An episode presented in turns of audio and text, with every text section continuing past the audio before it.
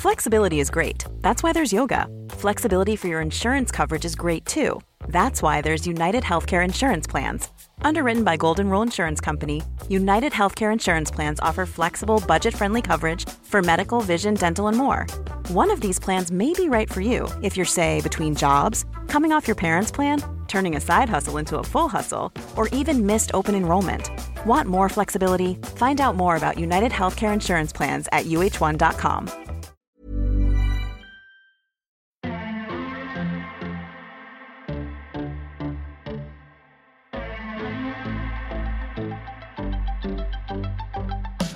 Hello and welcome to the 29th episode of The First Exchange with me, your host, Lydia Des Dolles.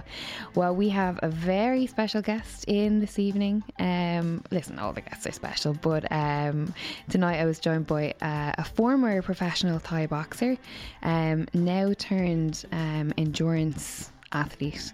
Um, it was, of course, Conor O'Keeffe. Um, for any of you that don't know Conor, he's kind of hit the headlines uh, recently for uh, a new project that he's been working on the last couple of months. It's called the 32. So, what is the 32? I hear you ask. Well, Conor is going to run 32 marathons in 32 days wearing a weighted vest of 32 pounds. Um, so, he was in the studio with us tonight to talk to us about how this whole project um, came into fruition, I suppose, um, and also talk about his Thai boxing background um, and just his journey in life. You know, we had a really, really good chat. A, a, a record breaker, um, almost two hours here in the studio. Uh, the longest um, uh, podcast episode we've recorded to date. But that will just uh, uh keep you in mind or, or let you in the know of how great the chat was, and we forgot the time. Um, but a fantastic uh, character, um, really, really wonderful insight into life and um, how his journey into, um, you know, exploring his own mind has led him on this incredible, incredible path. Um, so it was fantastic to get him in. He came all the way up from Cork, so we are really super appreciative of it.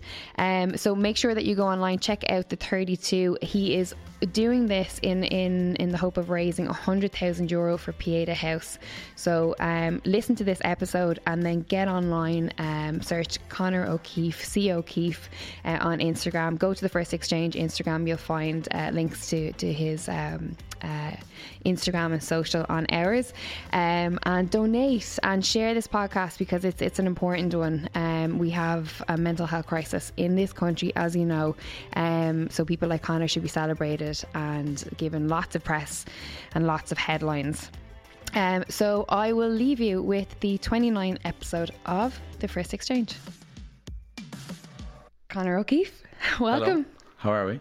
Great. Thank you so much for coming up to the studio. Thank you very much for having me. Thank you for travelling outside of Cork. But you come to Dublin quite regularly, don't you? Uh, yeah, I've actually was like, I should move up here because I've actually been up here all do. the time. I'd like I, a new friend in Dublin. I'm beginning to know the air coach man by name. I'm like, oh hey, what's up? Oh fuck, what's your name again? Pat. Oh yeah, hi Pat. what's up? I'm, I'm here again. We're on the way up to Dublin again.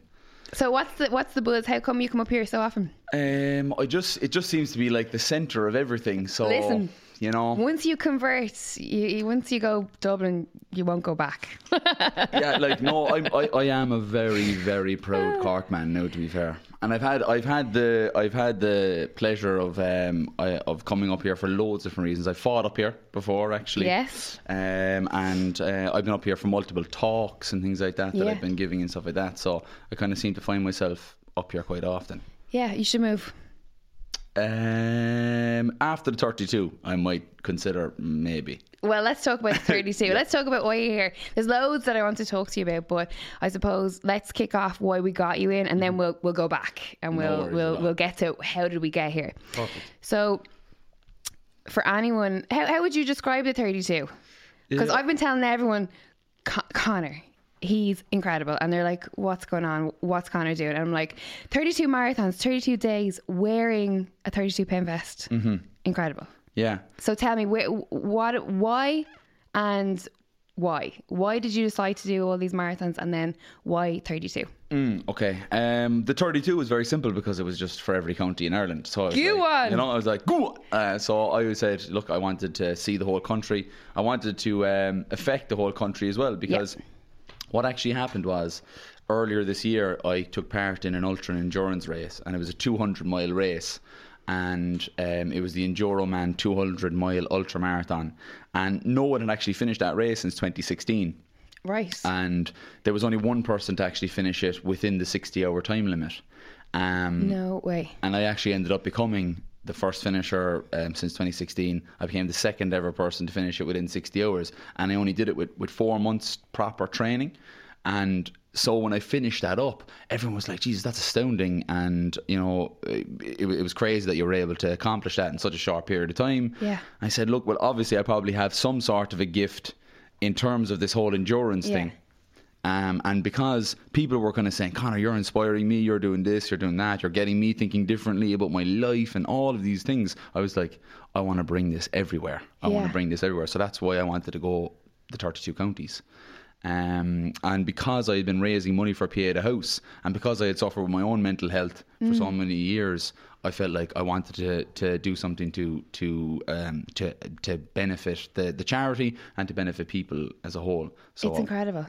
So, in terms of the 32 marathons in 32 days, like, is this you're doing your own marathon races? Like, because I don't, I assume there's not like marathons going on as this is happening. no. Like, so it's, it's your own kind of. It's my own marathon distance, yeah. So I'll be tracking it via uh, my Garmin. Um, or uh, and or I'll be tra- tracking it through Strava. It's um it's like a, a running and cycling Yeah. app to kind of track distance. I'm going to do it to through both.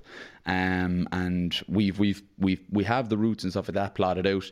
Um, if at all I find myself at the quote unquote finish line and I'm two kilometers short, I'll I'll run a kilometer away and one kilometer back. I'll make Yeah. sure that I get the kilometer distance then every day. Amazing. Mm. So, in terms of like this whole kind of, we'll say, production or this whole like journey that you're on, when you actually get to do the 32 marathons, are you going to have a team with you? Yeah, I have a team with me. I have um, I've got two guys that are actually making a, a documentary on the whole process. Brilliant. So um, they're they've been actually documenting me since well before Christmas. Um, kind of documenting the journey so far. And they've been jo- documenting my training and my, my routines and things. And um, I have th- those two guys. They're from um, a company called Five Two Eight Creative, and they're just two young guys from Cork that are just incredibly talented at videography. And uh, they were just they approached me, and I didn't even want to see any of their video. I was just like, just tell me about yourselves. you know, tell me about yourselves. What, why do you want to take this on?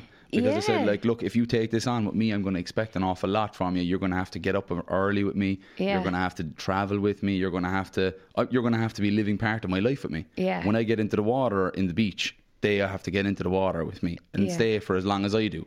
All of these things, and I said that to them from the very start. They were like, "Yeah, we'll take it on, we'll do it," and they've done it. And um, they'll be with me. My father will be with me, who's been crewing, who has crewed all my ultra marathons that I've done so far. So he kind of knows. He crewed that 200 mile race, so he was with me throughout the whole thing. Um, so he's vital. And um, a good friend of mine, um, my buddy Brian, is going to be with me as well, who's um, just been an absolutely fantastic friend um, to me since I met him. And my physio, Donica Long, Fit for Long, um, he's going to be with me for the full 32 days. Wow. So he's going to be performing triage on me every He's- single he's- day. he's the wizard that's Oh, coming he on board. taping me together. He will be rubbing me down. He'll be doing everything. We'll become very, very um, accustomed to each other by the end of it. I'd imagine. I'm just listening to you like talk about it, and it just seems so exciting. Mm. Like, w- uh, no matter about everything else that's going on with it, but it's just such, in terms of like, um, a life kind of goal or Mm. a life challenge that you've set yourself. uh, What an exciting little project to like be like. How many brilliant. people can say they've been in every single county in their country? Um, and, you know, for any reason, uh, let alone to run through it and run a full marathon through it and to see these things and meet these people and you know touch these people's lives. It's it's going to Yeah. be fantastic. It's going to hurt an awful lot. Probably going to drag um, parts of me up that I've never even touched before. Not Yeah. even tr- in the 200 mile race, and that's gonna you know it's gonna it's gonna really really test my my resilience. But at the same time, what a fantastic adventure, you know. Um, Absolutely, so exciting. Hmm. Like, you've obviously been putting in so much work and it's this is not something that's like an overnight thing where you're like oh i'm going to do it next week like there's so much thought that i imagine has gone into it Absolutely. it's taken a massive chunk out of your like life so was that something that you kind of you know sat back and were like well do i have the time really or am i am maybe not the time but am i going to um, will it be hard for me to to, to basically take on that commitment because Mm. it is a large you know it's a large period of time and everyone else that's involved was that a, a factor in it at all I quit my job. Um, Yeah, I quit my job and I said, I'm just going to put the eggs in this basket. Um, yeah this I- is the shit i wanted you to say yeah, yeah. Um, I was lucky enough that I had saved up a lot of money Yeah. um, because I was working in a job that paid me quite well and I was able to put away a few bob. deadly And so I've been just kind of basically living on that money um, while I've been doing this. And as well, people have been really, really generous from me, from, from me, from coming like from from barbers to my physiotherapist has, you know, my, my physio hasn't charged me for any of these sessions that he's doing with me because he just believes in what I'm going to do. He believes in me and he believes in how, how much good that this is going to do. That he's like, look, Conor, I'm not going to charge you anymore for this. Like, you know, this is this is a journey that we're both on. I've had, you know, there's so many things. There's um, Origin bars. They gave me loads of free nutrition. Um, there's been loads of people that have actually got in behind me and they've they've um, they've really helped me out. of course they did Um, Yeah, so I, I I quit my job, but I didn't. I felt like I was like you know I wasn't alone. You know, I was never Yeah. alone in this kind of um, in this journey. And um, although I run alone and I train alone, I do these things. That's the only part of my time that I feel like I'm actually. Uh, it's just me. I think everybody is involved in it. You know? yeah yeah yeah So when when I when when I kind of thought about the time commitment, I was like, I have a, a, a, a- second of time on this earth, really, in terms of the, the, the grand scheme of things. Mm. Yeah. I'm just going to go, what I say, what I like to say, I'm going to kitchen sink it. Like, I'm going to try everything but the ki- and the kitchen sink at it. And um, it never really scared me how much time and effort this was going to be. Is that you though? Are you the kitchen sink type of guy? Absolutely. Absolutely. This isn't like you know midway through your life you're deciding to now be the kitchen been, sink ki- guy. I've been kitchen sinking it basically for my whole life, really. Um, Um, like I climbed Mount Kilimanjaro when I was 17. Uh, with a charity because I was basically like I was really like awkward, chubby kid, uh, you know, and I and I uh, I really was like felt like I was limited by my by my physical um, stature, like because I was like I was quite heavy, I had a really really bad diet, you know. Like this is like what the late nineties, early noughties, like avocados weren't invented back Absolutely then. You know what I mean? Like there was no such thing as an avocado. Um, like you know, I was like, "What's for dinner, ma'am?" Oh, you, um, we have a jelly snake um, and a Mister Freeze, and that was what you ate in the nineties. Like you know what I mean? Um, I was Yes, like, "And what, what, what color is the Mister Freeze? It's green. Oh, well, geez, at least I'm getting my greens. um, so like I, I, I just was a very, very lazy, overweight kid, and then I was like, okay, boom. In my in my kind of mid teens, I was like, this is just not the way I want to live anymore. So I started training for myself. This is before, long before I, I found Thai boxing. It was about a year before, year or two before I found Thai boxing. And when I kind of this when I when I made that change physically, I was like, okay, I want to kind of like push myself. I want to test myself, see what the- this is all about. And I, I really wanted to join the army at that time because my dad was a soldier. And I was like, do you know what I'm going to do now? I'm going to go off and I'm going to climb Kilimanjaro. And um, just raised money and went to Kilimanjaro, climbed it with a charity. And uh, like even even even then, I was you know training my mind, Yeah. and I didn't even know it. Um, it- yeah, even coming towards the end of it, I was incredibly sick with altitude sickness, and I was at about three or four hundred meters from the top. And um, our, our tour guide was a former Royal Marines commando, and he had a glass eye. His name was Graham. Like he was such a friendly guy, but I was kind of freaked out by the eye because the eye never moves, and I was like, "What's up with this guy's eye?" But he was staring at me in the eyes with the glass eye, and he was like. Conor, if you don't start moving, I'm going to take you off this mountain and your climb is done. And then I was like, okay, no way. I ha- I have to get up and I have to start putting one foot in front of the other.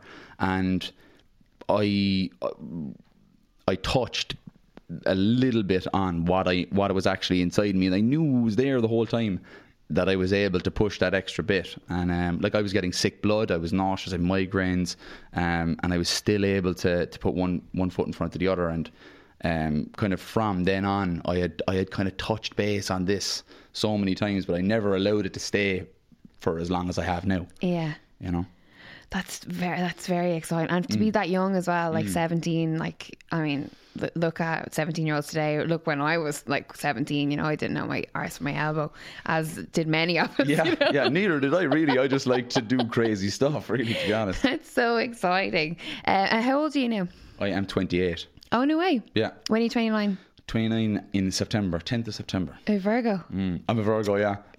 is that is, is that is that substantial? Is that uh, It's it's really like we had a Virgo on last week. Shane is a Capricorn. I'm a Leo. It's very good. It's very good.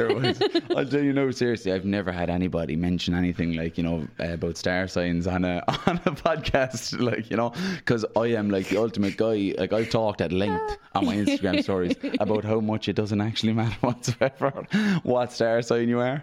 You know, like I'm a Virgo. I don't actually don't even know what that actually I'm I'm building um uh, I'm building some kind of new uh, like star sign platform or podcast Oh, really? of this. Yeah, I'm fascinated by uh, star signs. Really? I read a lot of um uh, scientific documents. no, I read a lot of stuff about um, uh, not only star signs in terms of like um, um, like it's not you know I'm going to look into my crystal ball now and tell you what you're going to do tomorrow. Um, and it's not like you know you're going to win the lotto in three weeks. It's more about uh, personalities. And personalities based on the time of year that So in were born in, in. in in two minutes, could you round up what my personality should be as a Virgo and and what that relates to me as an endurance athlete? I'm putting you. I'm putting you on the spot. Hello, welcome to my Sorry, I, podcast. I This just want to get my crystal ball out of my bag. I'll be two seconds. Give me two seconds, okay? I just became the host. No, see, the thing is, right, it's not about like being, um, you know, oh, because you're a Virgo, now you're going to be a fantastic endurance athlete. It's just about your personality and like the type of people that get on together or gel based on personality types. So my brother is very, my brother is a holistic therapist and he's kind of the same thing of like, you know, um, it doesn't really mean anything. People grow into their stereotype. So they're Okay. like, I'm a Leo, so I'm going to be, you know, bubbly and friendly and courageous and well, whatever. Um, but I just find it interesting. It's like a, I don't know, it's like a little thing that I enjoy. Yeah, Anyway, exactly. back to you and the 32. no worries. Shane can edit all this out if it sounds terrible.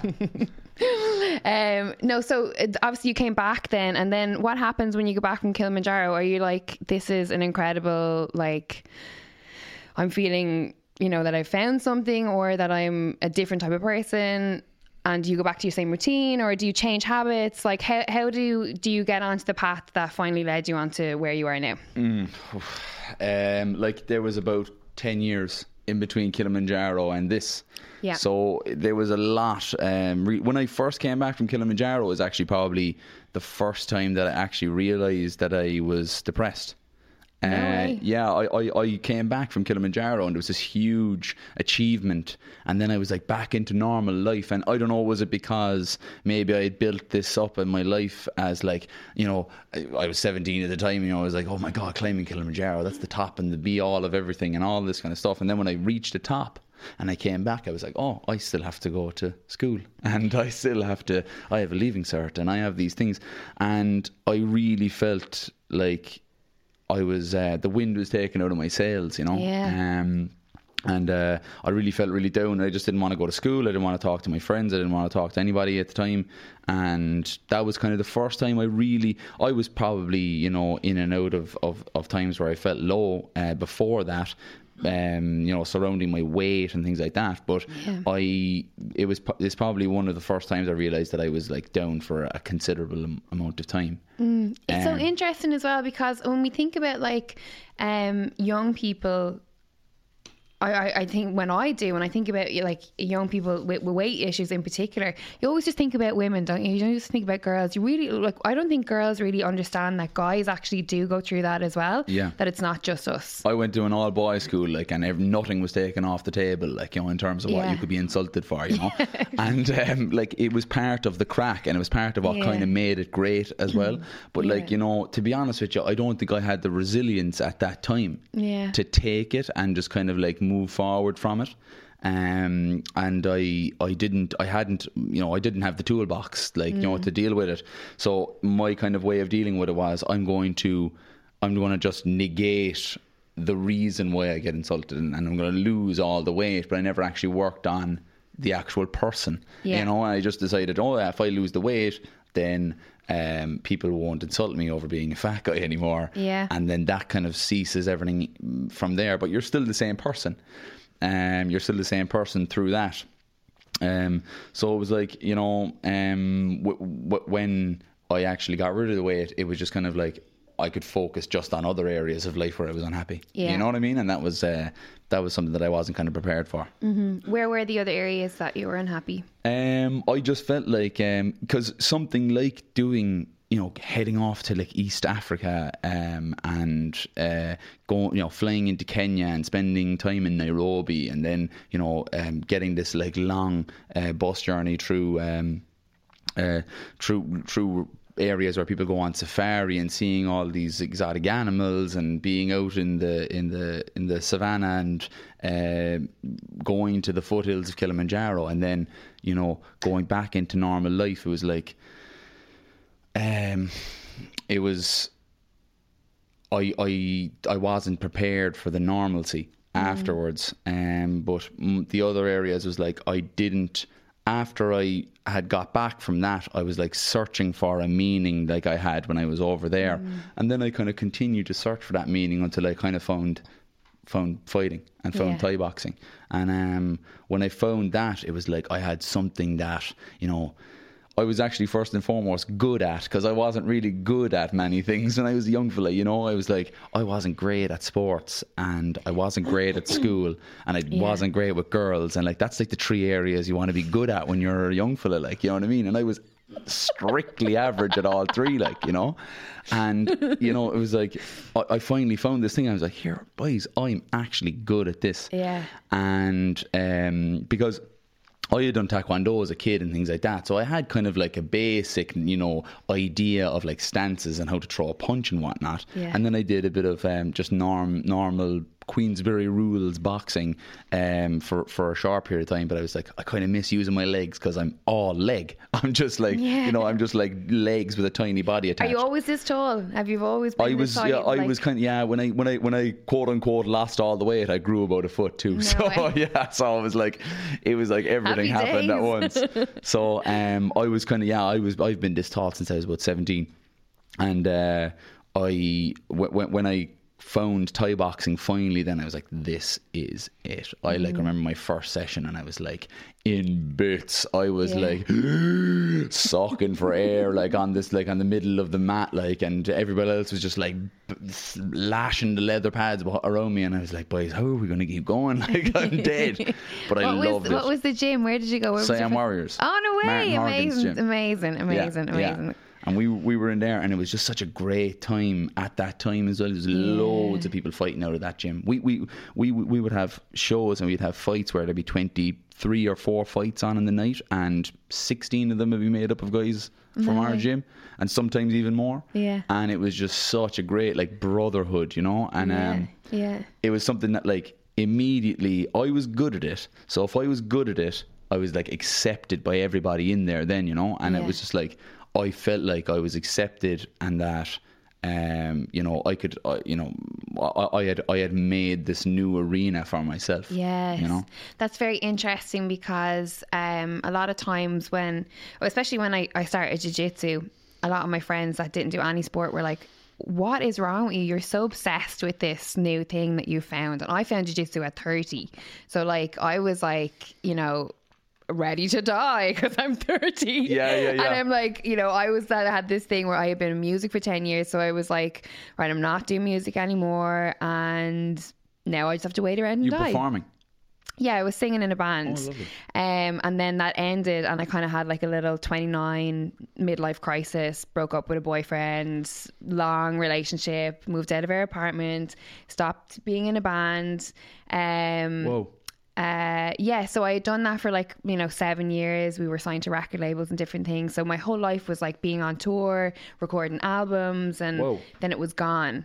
And I was, after all the things that kind of gave me some kind of like you know maybe um, happiness, as in the creative outlet of Meaning, the band, maybe. meaning Yeah. Mm. yes, was gone, um, and then I was just left with like an uh, alcohol and drug habit. You know that I was like, okay, well, this is not going to um, serve me, Mm-hmm. yeah. especially because when you're in a band and you're on tour. Um, you can drink seven nights a week and no one says that to you and it's encouraged because your management and your record label you know It's almost part of the artistic side of it things, is. isn't it? It It's- is. yeah, and really then is. when you're writing, you know, it's like open the red wine, you know, let's smoke Yeah. a joint, you know, Yeah. let's get into this creative little zone. a very interesting thing now as a sidebar to this um, i was recently reading a book uh, from stephen king it's called on writing and it's a, it's a memoir of his life as a writer for the first part of it and he was an alcoholic Wow. and he had to he had written some of his best pieces he he read he written Carrie he had written The Shining he had written loads of great pieces Mm. while he was an alcoholic and he obviously gave up alcohol and he was kind of afraid that he was going to lose this Yes. artistic kind Yes, of yes, uh, yes. feel like you know like um they, uh, thinking about famous um uh, authors like Ernest Hemingway like and he always had a had a serious kind of a um, affinity with like drinking lots of wine and things like that and, Yeah. and, and and smoking lots of cigarettes and all these things that made him this artistic being when Mm. he kind of said it's all rubbish it's just like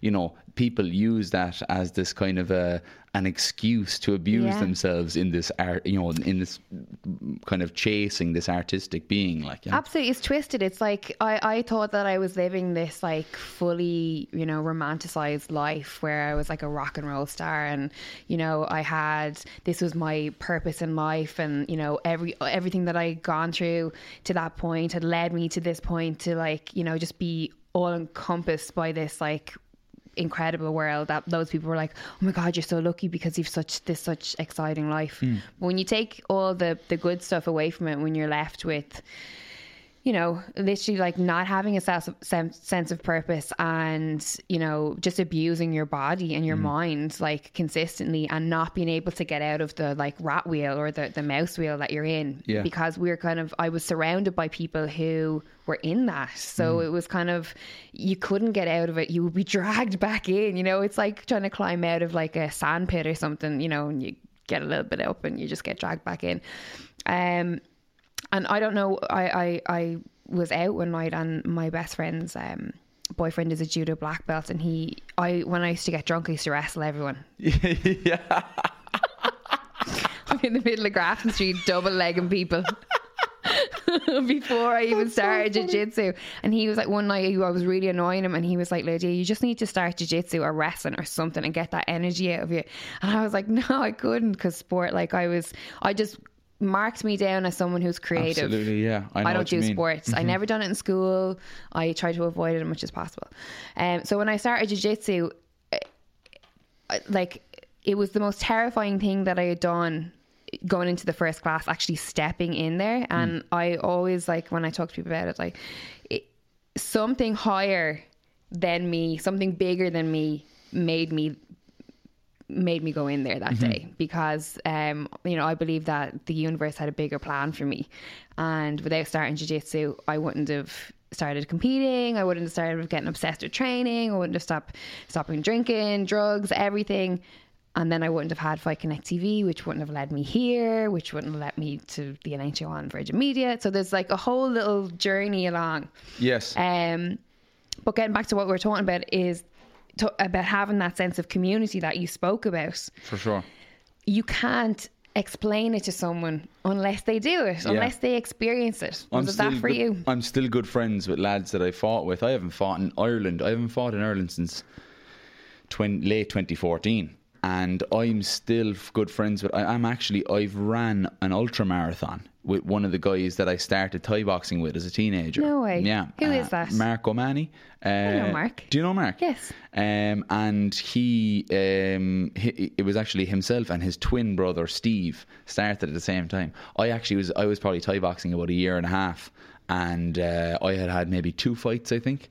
And uh, the lads started then, and they were like, they were the same kind of like demographic as me. You know, they were going to college in UCC. I was going to college in UCC, and they were the same age as What are you studying at the time when you're there? I was studying law in UCC, and the lads Very were studying. I think, finance or something like that. And I, um, uh, they, they, the board of the lads came in, and we're literally a week apart. I think they're like the second of September, and I'm the tenth of September. We're literally exact same age nearly. So when they came in, I was like, straight away, I was like, who the fuck are these guys? who the fuck are these guys stomping on my yard? You know what I mean? So I just started trying to kick the shit out of them because, uh, like, I'd been doing it for so much longer than Yeah. they had. Um, they were training in another gym, and one of the one of the you know Aaron O'Callaghan. Yes, yeah. Aaron actually brought them up from the from another gym because um, they were he was training in a gym once a week or whatever, Yeah. and um, the lads were mad to go, so they brought him up.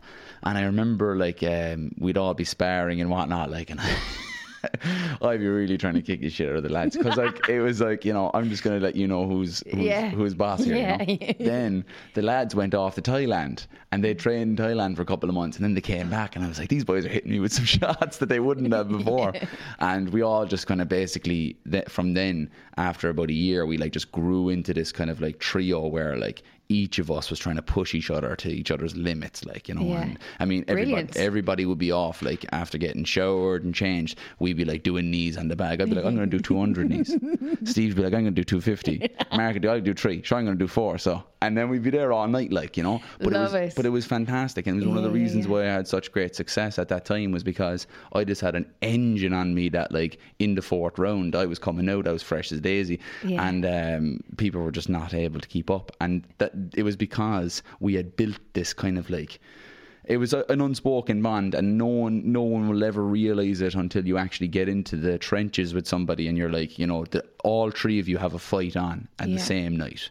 And you're all you're all feeling the same way because any any fighter can say oh yeah I'm, I'm grand I'm relaxed about everything you shit your pants like you know what I mean? When you especially when you find out who you're fighting you know? And I fought some people like that um, that are that were very very good. I fought some people at their pr- in their prime in Irish Thai boxing for sure. Yeah. um, and uh, it was just one of those things where when I fo- when I found it straight away, I was like, "This is just this is everything. This is everything." I just I just invested everything in it. How long did it take you to start fighting when you Oh, I, training? I had my first like um, what are they called? Um, Demo? ro- yeah, demo like ro- ro- rock'em sock'em cyborgs. You know, when you have the headgear on and the chest gear and the whole lot. Like you know, I had my first one then about two two or three months afterwards after I started.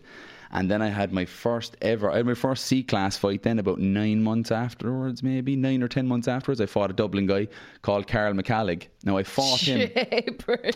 I fought, I fought him. There's a name for you. Yeah, I fought him with, with the shin pads on and 16 ounces with no headgear, no no uh, chest pad first, No and I actually won the fight.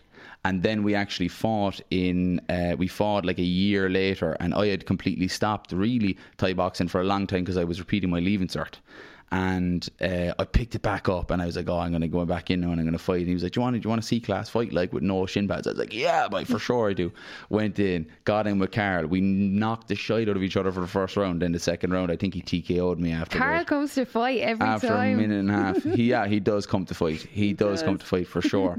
and um, I I was just like. At that time, Carl was very one-dimensional. He was just punch, punch, punch, punch, punch, punch, punch. And if I had any kind of uh, fighting brain on me at that time, I'd have been like, I'm just going to slip this punch and I'm Yeah. going to kick you or whatever. but I was just like, I'm going to punch you too, you know. So uh, basically, that was my first kind of uh, foray into like Thai boxing for Yeah. real, and I got my ass handed to me. And uh, I was like, right, we need to rethink this. So I was like, toying with the idea of never doing it again. But then I was like, I love this so much. I Yeah. could never, li- I could never give it up. And I didn't want to be a person who just trained. And I- and it's n- I never ever like would distinguish between somebody who trains and somebody who fights and, and say oh yeah the the person who fights is better or whatever the case may be I just didn't want to do it unless I was honing a craft and I was Yeah. able to show what I could do in front of a crowd. Yeah. And then I think uh, at the after That's that, interesting. That's a- interesting. Yeah, after that, I was just like, okay, we need to really think about how how to fight, not how to train for a fight, but Mm. how to fight. And from then, I won. I think I won about ten or eleven fights on the go. Um, and then after that, then I, I started to get into kind of like bigger fights, A class fights and stuff like that. And um, yeah, it's just kind of kept on going then Mm. from there. How did you find the A class fights? Um, For anyone that doesn't know, that's listening, that doesn't know anything about Thai boxing or combat sports, this is like probably. I still think A class Muay Thai is like, uh, apart from Leithwai or Lethwai, um, is the most we'll say brutal of For all the combat sports. I don't like using that word sure. brutal, but you're incorporating like all eight limbs, elbows, It's knees, whole beautiful brutality. Beautiful brutality. That's Um, it. I had my first when I had my first A class fight. It was actually my first A class fight. My f- no, it was my second A class fight. Was actually against Paddy Douglas um, for an, an Irish title, and I was reminded by Paddy in the second round that you could use elbows because he elbowed me in the face and cut my eye open, and I was like, oh. I, I forgot we could use elbows, you know. So that's for the what- reminder. That was my fucking. That was my like first like real kind of a step into the A class uh, kind of um, zone. I had loads of B class fights, like five two minute rounders, and uh, it changes the game completely because Mm. it changes the whole clinch aspect of it. Because when you're clinching in a B class fight. You can control his arms in any way you want. There's no, there's no worries about like whether he's going to elbow you in the head or not.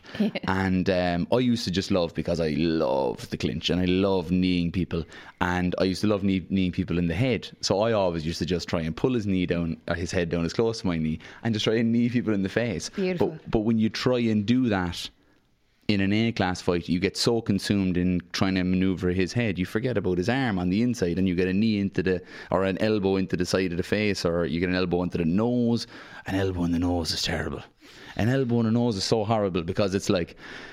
It's like um, when you get punched in the nose, it like hits your nose, but the nose kind of um, it hits your cheeks and stuff, but and and it kind of like completely smothers your face, and it's a bad one, you know. Yeah. But when you get elbowed in the in the nose, it's like it's like getting hit with a frying pan. It's like you just feel like someone's after um, after like just shooting um, plaster up your nose. You just can't even f- Yeah. you can't even breathe.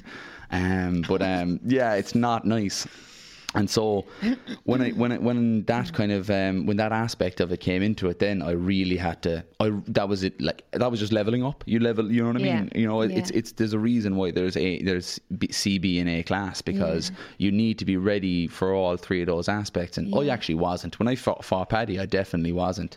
Um, I wasn't ready for that. I was ready to fight. I was so game to fight. We actually had a war. A really, really like it was a really good fight actually. He's Uh, the reason you're on this podcast. yeah, oh, yeah, I was in yeah, his yeah. kitchen and he was like, um, I was saying, come on, Paddy, like, give me names. Who am I going to get on? Like, I know you know some good people. Because everyone was like, you know, get on Damien Dempsey, get on Tommy Tiernan. Like, give me good people.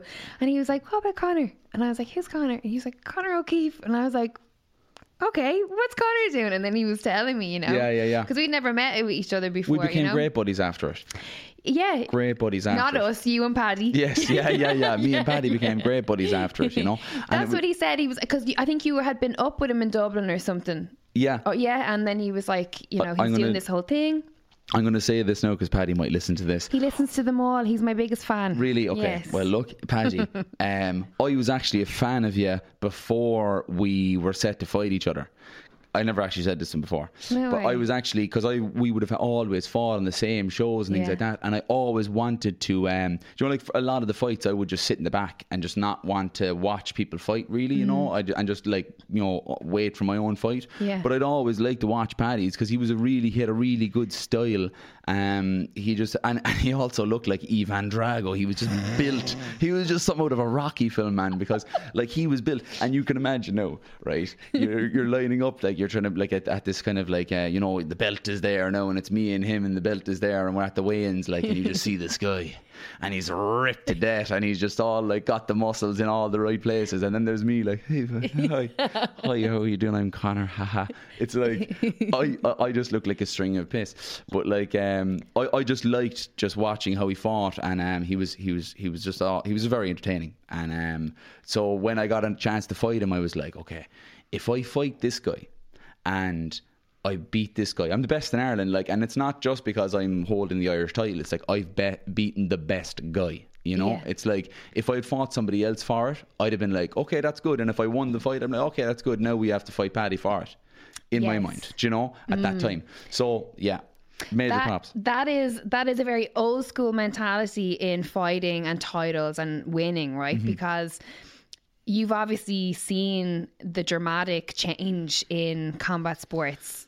Absolutely. Not only the sport, but the athlete since when you started, we right? were in the golden era of Thai boxing. We Yeah. really were, and that's actually like no word of a lie. And, and there's you know there's great Thai boxers in this country right now, and I n- will take nothing away from anybody who's fighting right now. Mm. But I think we were in it because it wasn't uh, diluted by MMA at that time, and I, I'm a, I'm a big and I'm a big fan of MMA, and I'm a big fan of all combat sports. Um, I, I like I, I I'm I'm a big fan, fan of Irish MMA. I'm a big fan of jiu-jitsu. I'm a big fan of anything that um, that that involves combat sports. But at that time, it was like everybody wanted to fight the best people, and everybody wanted to. Uh, and there was just a big pool of fighters. You know, you could you could easily fit 25 pe- fights on a show. Like Absolutely. that's 50 people. But that comment that you made about um, wanting to fight Paddy because he would have been the best in Ireland, so that means you would have been the best of Ireland because you, you then have beaten him and you get the title. Yeah. Whereas a lot of the you know the youngsters that I, I, I, I come across, not all, but some, they don't they don't care if it's an easy fight, if it's they just want to get the title, they just want the win. You know what I mean? And, Absolutely. and chasing the hardest fight for them if is not can say- important. if I can say anything to those younger fighters, right, um, coming from like an old, we I'd say an old head now. Oh, you're an Um, old at this head point, now. I'm an old head now. You're an old head so, now, Conor. You know, I haven't fought. I haven't fought since 2017. But what what I would say to anybody who's listening to this now and who is fighting or starting fighting or has had a couple of fights and is on their way up to a, a title fight or whatever the case may be, don't ever ever shirk a good opportunity to see how good you really are because that's all I ever wanted to do whenever I was fighting. I didn't if if I had beaten Paddy, I'd nearly let him walk out with the belt still because I didn't really care about this belt. Yes. You know, I just wanted to I wanted to see if I was going to beat the best guy. And because when I heard that I was fighting for an Irish title, um, it was actually I was I I was shown the poster, and when I saw I was fighting Paddy, I was just I was ecstatic. I was so over the moon, and it was actually like a quote unquote break day. You know, I was training really hard at the mm. time. I was like, I was going to take a break, but it ended up being like one of the best sessions I ever put in was that Yeah. day because I just couldn't, I couldn't wait to start preparing for this guy because I knew how good he was. Mm. I knew I had to prepare for it, and that's um like when I when I look back at my time Thai boxing, I was always the guy who was first in the gym and last to leave, and mm. that was always my mentality throughout it. And I have I've put that forward now into endurance sports where like I'm the guy who's working when nobody's watching. When mm. nobody's telling me to get out of bed early in the morning to go for those long runs when I feel terrible already.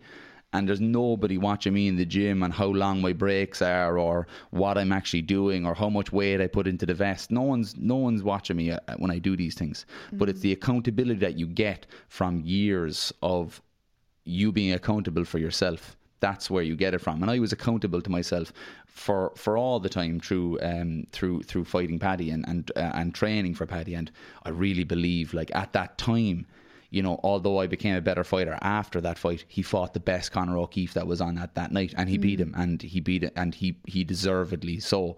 Um, I, I really do believe so. And it was just when at that time I re- I beat myself up over that fight for years. I think I think that was the I think that was the night that really actually put the last nail in the coffin for my true love for the sport. Why do you say that? Because I couldn't, I didn't, I didn't have the type of brain that I have now, and I didn't have. There's three things that have made me into the person that I am now: accountability, mm. gratitude, and compassion. Mm. And I'd had I had those things, but I did I had never touched base them really. And I my accountability, if I if I if I look back now on it, I trained really, really hard. I trained to the best of my ability. I also trained operating under the best information I had at the time. I probably didn't train the way I should have for the fight, looking back at it now, I actually have the the the knowledge to know I gave it my best shot, regardless of what I did. Um, if if you're talking about gratitude, I should have been grateful that I actually had an opportunity Yeah. to fight the best guy in the country for the title and in front of nearly 2,000 people, in front of all my friends and family, and get get an opportunity on that large stage when there are people out there that, that don't even have they don't have the power to, to even walk or see or hear or do these things. And I'm just Yeah. so grateful now for the smallest of things. I always say to people, I'm an ultra marathon runner who runs hundreds of miles, but I'm happy that I'm able to actually put my weight under my two feet and walk around. And that's Yeah. that's as simple as it is. And everything else is just an, a further blessing on top of that. And that I'm able to run these things and put my mm-hmm. mind and my body through these things is a is, is a fantastic thing that I'm grateful for every day. But I wasn't grateful for those things back then and I mm. wasn't and so I couldn't see it. All I could see was this was this devastating thing that just absolutely obliterated my whole world. Thai boxing was my whole world and it obliterated everything and I could ne- I took absolutely no good from it when there was so much good to be taken from it at the end of the mm. day. Although it really really affected me physically I got a really horrible concussion off of it and I had my eyes had to be stitched and and everything after that it, there was there was there was residual emotional damage after that that really uh, you know um, if I had had the mind that I have now I would have been able to de- deal with an awful lot easier. But I was a young man and I, I didn't really know my own mind. It was 2013 seven years ago. I was 21 at the time. 20 I was think I was I think I was just turned 22 that at that stage. Young man and I I had no idea how to actually properly process it you know? That's a very, very interesting, but also very important piece of talk um, that you just said there. Um, there'll definitely be a lot of um, young fighters that will listen to that that will um, take a lot from that. Yeah. Um, There's um there's there's a there's an awful lot, regardless of fighting, regardless of anything. There's an awful lot. Uh, there's you you actually need to relish failure, right? And I mean relish failure, as in there are times in your life where things are not going to go as you expect. For the last two and a half months, up until recently, I've been struggling with a with um, a knee and a hip injury that has really stopped me from running, basically at all, and has really put an awful lot of um, time pressure to build up a bit more more um, you know uh, time on the road for me if I had if I had had the same mind that I had back in 2013 as I had now, I'd have thrown the rattle out of the pram. I'd have been like, April 1st, we're going to be meant to be doing 1,350 kilometres in 32 days, and I haven't been able to run in ages and all these things. But it's not a fail. It's not a failure if if um, if you're actually able to work through the setback and work around it, Yeah. and to actually find a different way of doing things. And some certain things will happen, and you just won't be able to do it the way that you had planned. yes. And yes. and it, it, it ties into something that's very very dangerous, and that is expectation. Hmm. Is so dangerous. Uh, I've I've dealt with that monster of expectations so in so many different aspects of life, in Yeah. school, in sport, in relationships, in everything, Hmm. in friendships, in in all of these things. I've dealt with it with with it, and it's it definitely um, it definitely is something that uh, if you if you limit the expectation but increase your responsibility over it and you increase your accountability to yourself you're going you're going to have an awful lot easier time when when um, when things don't go your way Yeah. because there's only one person that you have to there's only one person you have to blame for your failure or there's one person you have to thank for your success and that is you you know Yeah. and in that way you know it, um, expectation or failure um, or um, disappointment, all those kind of things, those words that can set you off the course of your tracks. When you, I found, um, in in my experience, when you learn to navigate them in a certain way, in that they kind of you you look at them as sort of like little road bumps and not roadblocks. yes Do you know what I mean? And I know that sounds so like stereotypical to say, but it's kind of when you just switch your mindset. Um, what I realized was that I used to get, I used to love being in control of situations and love um, it just everything to be exactly how I wanted them to be, and everything had to be like a certain degree of perfectness. And what I felt that was me just being like a true artist or creative and being a perfectionist was actually me being a control freak. And why was I being a control freak? Like, what was the reasons for it? So when I started to un, un, unravel why that was and then learn how to um, navigate when that th- those situations arose then in the future when I had this change of mindset which happened with jiu-jitsu and I stopped drinking and started like looking after myself essentially and, and going to therapy and all these different great things.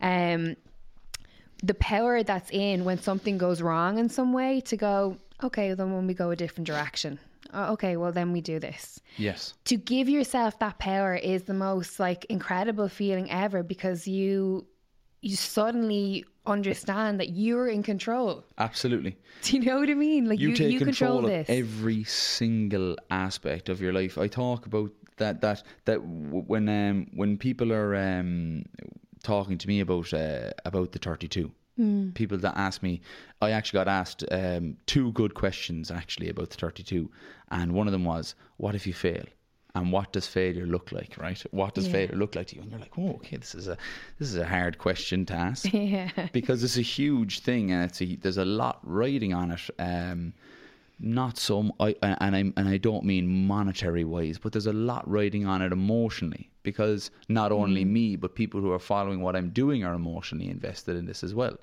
and um, the people that are sur- that I'm surrounded by have put an awful lot of time and effort into this as well. So there's an awful lot of expectation. I'll, I'll use that word. Um, there's a lot of expectation, and there's a lot of um, this is just th- there w- could be an awful lot of pressure that you could put on yourself, but people ask me, "What if you fail?" And I say to to, be, to myself, and I mean this truly, there is actually no failure in this whatsoever, because it's just like a man who is standing waiting to be called into the ring. As soon as he steps over the ropes, he's already won. Hmm. And that is actually the big thing to take from it. I'm going to take on this challenge and I'm going to take it on with courage and with everything that I have. Hmm. And I really do believe that I'm going to do this. You know, I, I, I, every single ounce of me believes that I can do it. When I won the 200 mile race, I actually didn't even believe that I could do it. And that's actually no word of a lie. When I won the race, I was the most surprised person there. No way, really. Swear to God. And people say it is like, oh yeah, you had to believe that you were going to do it if you were going if you achieved it, and it's like, no, I didn't. I, I actually won the majority of my fights, and uh, and I believed that I was going to get beaten in every single one of them. This is the first time that I actually believe that there is absolutely nothing that could stand in my way from mm. actually completing this. And then I said to myself, okay, let's actually toy with the idea that we fail Yeah. and and what happens from there is that the end no because i've i've believed from the very beginning of this when i started on this journey i started on this journey of not only endurance which is actually only a tiny tiny portion of what this is but this actual journey of discovering who i am and dis- and d- discovering a way of actually navigating through my own mind and that's been the most important thing I've I'm really really only beginning. I'm Yes. really only beginning. And mm-hmm. when I cross over the line in Cork and I throw off that last pound and I do the last marathon, that is only yet again just the beginning of something.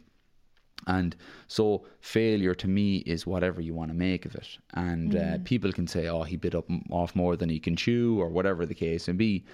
Um, and and and I'm sure that there is actually a lot of people that are following me like this guy's not going to be able to do this, and that's completely I'm completely okay with that because I probably wouldn't believe that I would do it either Yeah. until it actually came to the point when I did believe, and so when people talk to me about the failure of this whole thing, I'm like, regardless of what happens on this thing, I've already succeeded.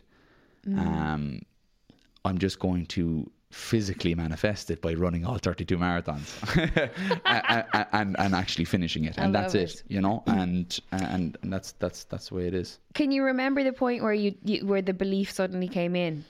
Like was it was it something very where it Mm. just kind of came into your brain like a like a lightning bolt, or is it something over time? I, I'm I- I'm I, I learn something new about myself nearly every week, and I mean that, and So I, and I, I, I really do.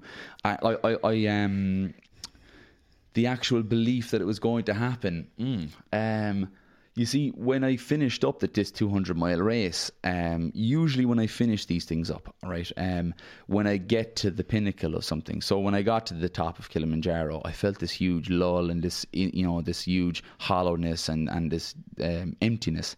I, I ran my first marathon in 2018. I felt the exact same thing. I felt this emptiness, this hollowness. Yet again, the world had failed to sort out my problems. Yeah. And I had yet again. Sorry if you can hear me burping. I had. I had quite a big um, Bunsen before I came in here, so I could be burping a bit for the listeners.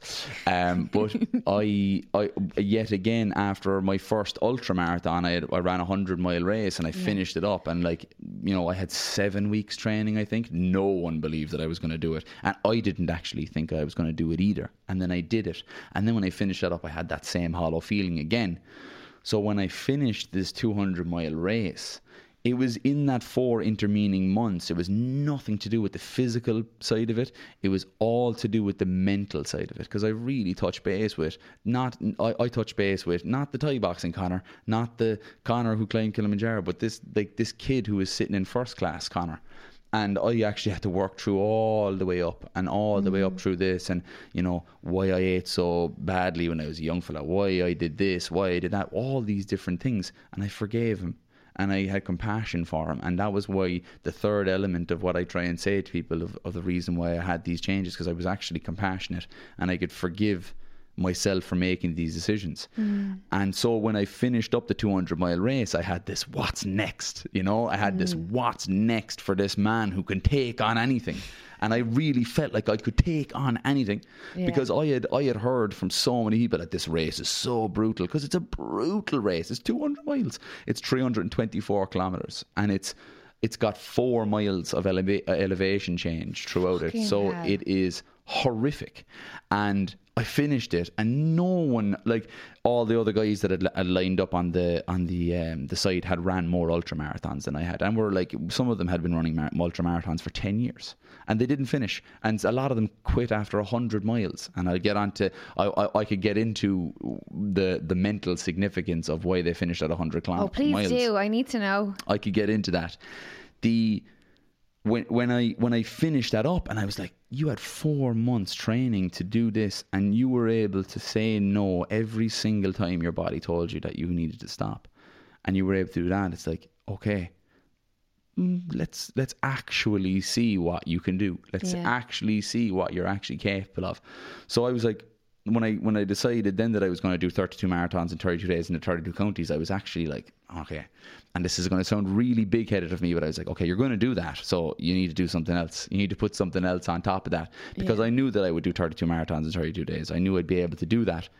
I was like, okay, what could we do? And then I thought more about the aspect of the mental health side of it, yeah. and I said, okay, well, I always felt like like the negative thoughts and the depression I had was like a weight on my shoulders. Mm. So I wanted to put a weight on my shoulders and that I would lose the weight again, like just I had I had done in 2019.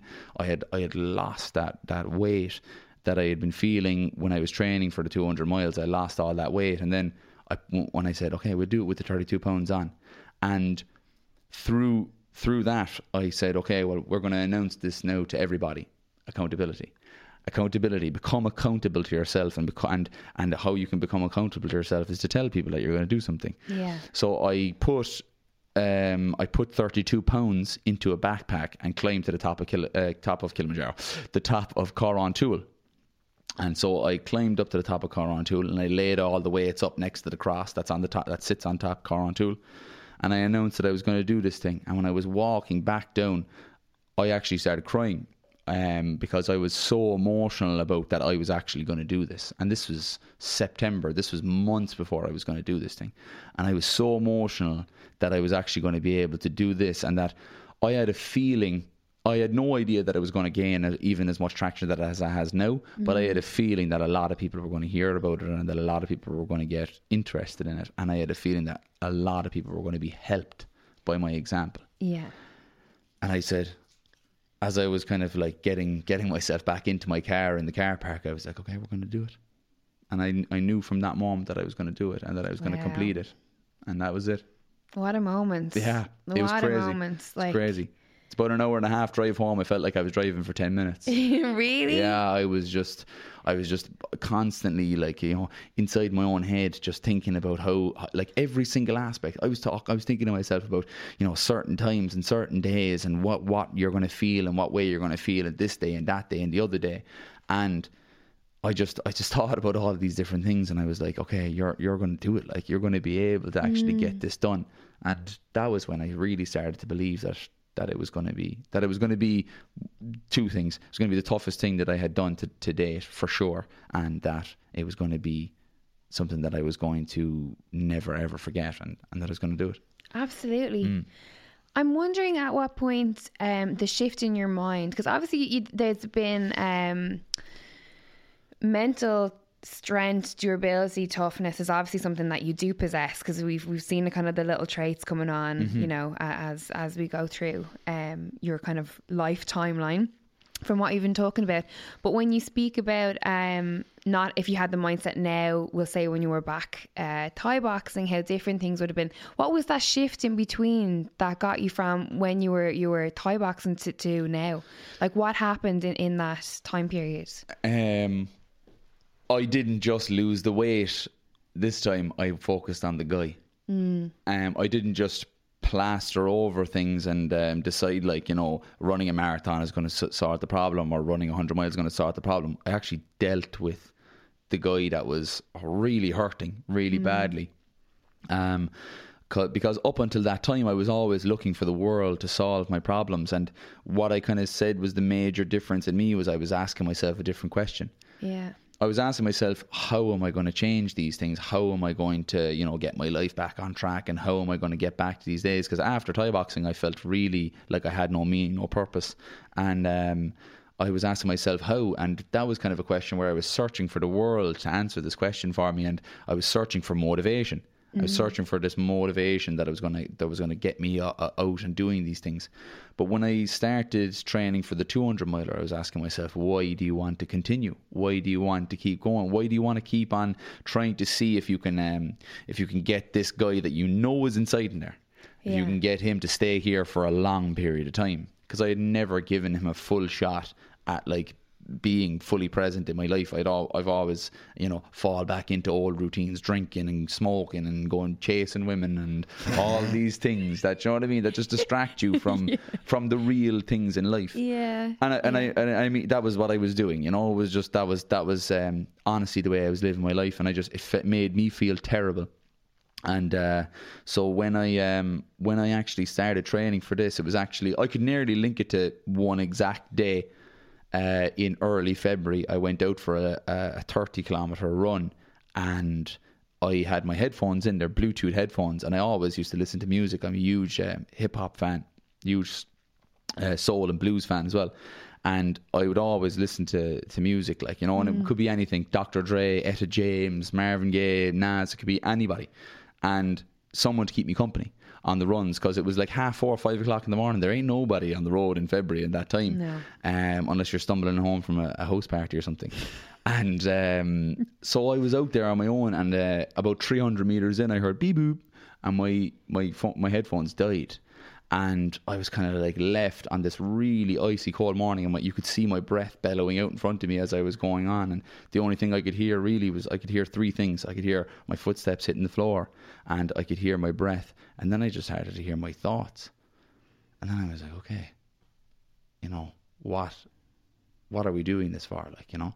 And it was actually about three or four days after I had my last drink. I'm sober a year now. And I had my last drink about four days before this run. And I was thinking about that day. I was thinking about, you know, going out and, and cause I, I had, I had had quote unquote dry January and I broke out of it on the 26th and uh, I broke out of it, and I was like, "Oh yeah, I'm gonna, I'm gonna, I'm gonna go out and have a couple of drinks now," because I was, I was actually meeting up with a girl at the time, and I was like, um, I, I was like, "Oh well, look, I go, I'll break to to go out and meet this girl or whatever, you know," and uh, so I, I went out and I had those drinks, and the next day it was like, um, it was a bit of a change then because I was like not thinking about how much of a you know how much of a dope I was for drinking. And I wasn't because I had ended up actually drinking too much and passing out. And I was like I wasn't thinking about that. I was thinking about like oh man like you know you promised yourself on the first of January that you were going to, you know, that this was going to be your time. Like, you know what I mean? This is mm-hmm. going to be your time, and this is not. This is not what we were meant to do, was it? And I was like, no, no, it isn't really. And I really had a discussion with myself where I was like, not telling myself how how much of an idiot I was, Yeah. but kind of rather telling myself where you know you need to be ac- accountable to yourself and you need to be mm. accountable for your actions. And I remember being on this run a couple of days later and thinking about that, and I said, right, you know what we'll do? Let's be, and this is a this is the, this is the exact way I mean to say this. Let's be brave enough to not drink. Yes. Let's be brave enough to not succumb to the life that you don't want to live anymore. Mm. So I did, and so I I worked through an awful lot of things, and and even on that run, and I remember actually that day really well, actually, because I ran those thirty k. And I was thinking to myself so much about loads of different things that I couldn't really couldn't really concentrate on work. I left work actually shortly after that f- for the first time, and um, I, I, I about about six weeks after that I, I quit, and because I, I was doing so much work on myself, I just couldn't even I couldn't even function properly in, inside work. And I remember when I finished up work, I put back on my sweaty clothes that I had ran in that morning and went back out and ran. And I can't remember how much I ran, but I ran again because I just wanted to, because I didn't think that I could properly tap back into the thoughts I was having unless I was running. So I was like, I'm going to run again. So I started running again. And I was really sore, and I was, I was, I just kept running and thinking, and then that just became the kind of thing that I would always have a time period where I wasn't listening to music and where I was just able to talk to myself. Mm. And when I started to talk through these things and work through these things, it would happen when I was not running when I was like sitting down and work when I was having coffee I always say I used to sit down and Costa coffee and order two Americanos one for me and one for my demons. And I used to literally just talk to myself through about these different things and write things down. And I love writing. I've written loads of blog posts about these things and stuff like that and uh, uh, you know when I wrote them down and I read them back I'd be like okay well look we'll see how we feel about this in a week's time. And I'd go back and I'd look at these things and I'd be like no you're not really telling the truth there now are you? Because that's not really what happened and if I think about Yeah. these things like there's certain aspects of my life where I'm like I never joined the army right and it was like my dream from when I was three years old when I could actually like realize that my dad was a soldier Yeah. till I was 18 Do you think it was your dream, or do you think it was um, the what you thought maybe your dad had wanted to do, or that you would have been pleasing, or not pleasing him, but you would have been giving him a sense of pride and sense in that, like you know, oh, it was my journey, and now it's going to be his journey. Do you think it was it was definitely your own? There was definitely an aspect of that because I still have that aspect today. Even I'm like, I, I like that my dad thinks what I'm doing is cool, you know? Yeah, well, we all want our You know- parents to be like to to think that what we're doing is fantastic, right? I know I definitely do. For It- sure. it means a whole bunch to me that they. and that he's involved in all well. of it is like really like family is everything to me. Family is just like my whole world. And uh, Yes. so when I when I think about having my my dad there when I'm doing these things, uh, it it does fill me with joy. And I often thought about you know I've, I often thought throughout my years like why I didn't join the army and things like that. And I was like, well, it was kind of my dad talked me out of it. And I was like, that's not really true, really either. Because and I had had this script written for years that my dad had talked me out of going into the army. And what had actually happened was I had a girlfriend when I was when I was 17 till I was 22, which was like she was like, "You're not joining the army because your dad's away all the time, and I'm not doing that." And I was like, "Okay, okay," you know, just keeping her happy at mm-hmm. that time. I was only a young fella, like you know, and I was just thought I was doing what was right. And then when that when that ended, I was like, I left. I was left with this free reign where I could go in and I mm-hmm. could do it if I wanted to. And it was around the same time when I fought Paddy. And at that time, I couldn't take another failure, and I couldn't take another time where I was going up against these uh, like these other overachievers, and where I was like going up against somebody else in any aspect, in any capacity. So my dad never really dissuaded me from it. He only talked about basically uh, that the army was was a different was a different organization to when he joined in the eighties, you know, and and how um, he he don't he didn't think that it would fulfill me or whatever the case may be. And he never really dissuaded me too much, but I, I latched onto that idea just because he had kind of said, "Oh yeah, it's not the same." Yeah. and I had latched onto that, and I made myself and I made myself properly believe that script, and that's and that's only one aspect of life. But I had scripts for so many different things Yes. And I had Yeah. to I had to rip up those scripts and I had to really be truthful with myself about loads of things about like you know about my drinking about my relationships with women with about my um but what with my friends with you know with my career with like why I had studied law degree and I never did anything with it and why I you know why I decided to do all these things, and then I had to forgive myself for the times that I had, you know, where I had made the decisions that were wrong, or I had uh, made mistakes in my life, and when I actually did that, it just it just freed everything up, and that was kind of the major thing, really, that uh, that kind of allowed me to have this this that this was different, that this time was different. Now that you've come out the the back of it, Mm-hmm. um, and obviously the, the work that you had that that you have done on yourself in that time period was very much obviously necessary for you to do to get you through to where you are now. Now that you look back on it in hindsight, do you kind of have this sense of I was meant to experience all those things to get me to where I am now? Absolutely. Mm. Absolutely. There's like if if if if this thing didn't happen then I'd have been able to do this, this and this and all this kind of things happened. But it it you would I wouldn't be in the exact situation that I'm in right now if I hadn't found everything and um, and if I hadn't come across everything or, or if I hadn't made the decisions that I had made. My life would have been easier, but I never I from now on I never want to have an easy life. I never want to have a comfortable life. I want to have a life that challenges me, that mm-hmm. asks questions of me. And so if you decided that if you if you were able to go back over with an eraser and mm-hmm. erase these certain aspects of your life and people ask you, would you do it now? Would you really do it? I can honestly say I wouldn't. Because there are times when I, you know, was getting stitched up in the back after, you know, Paddy was after dropping me.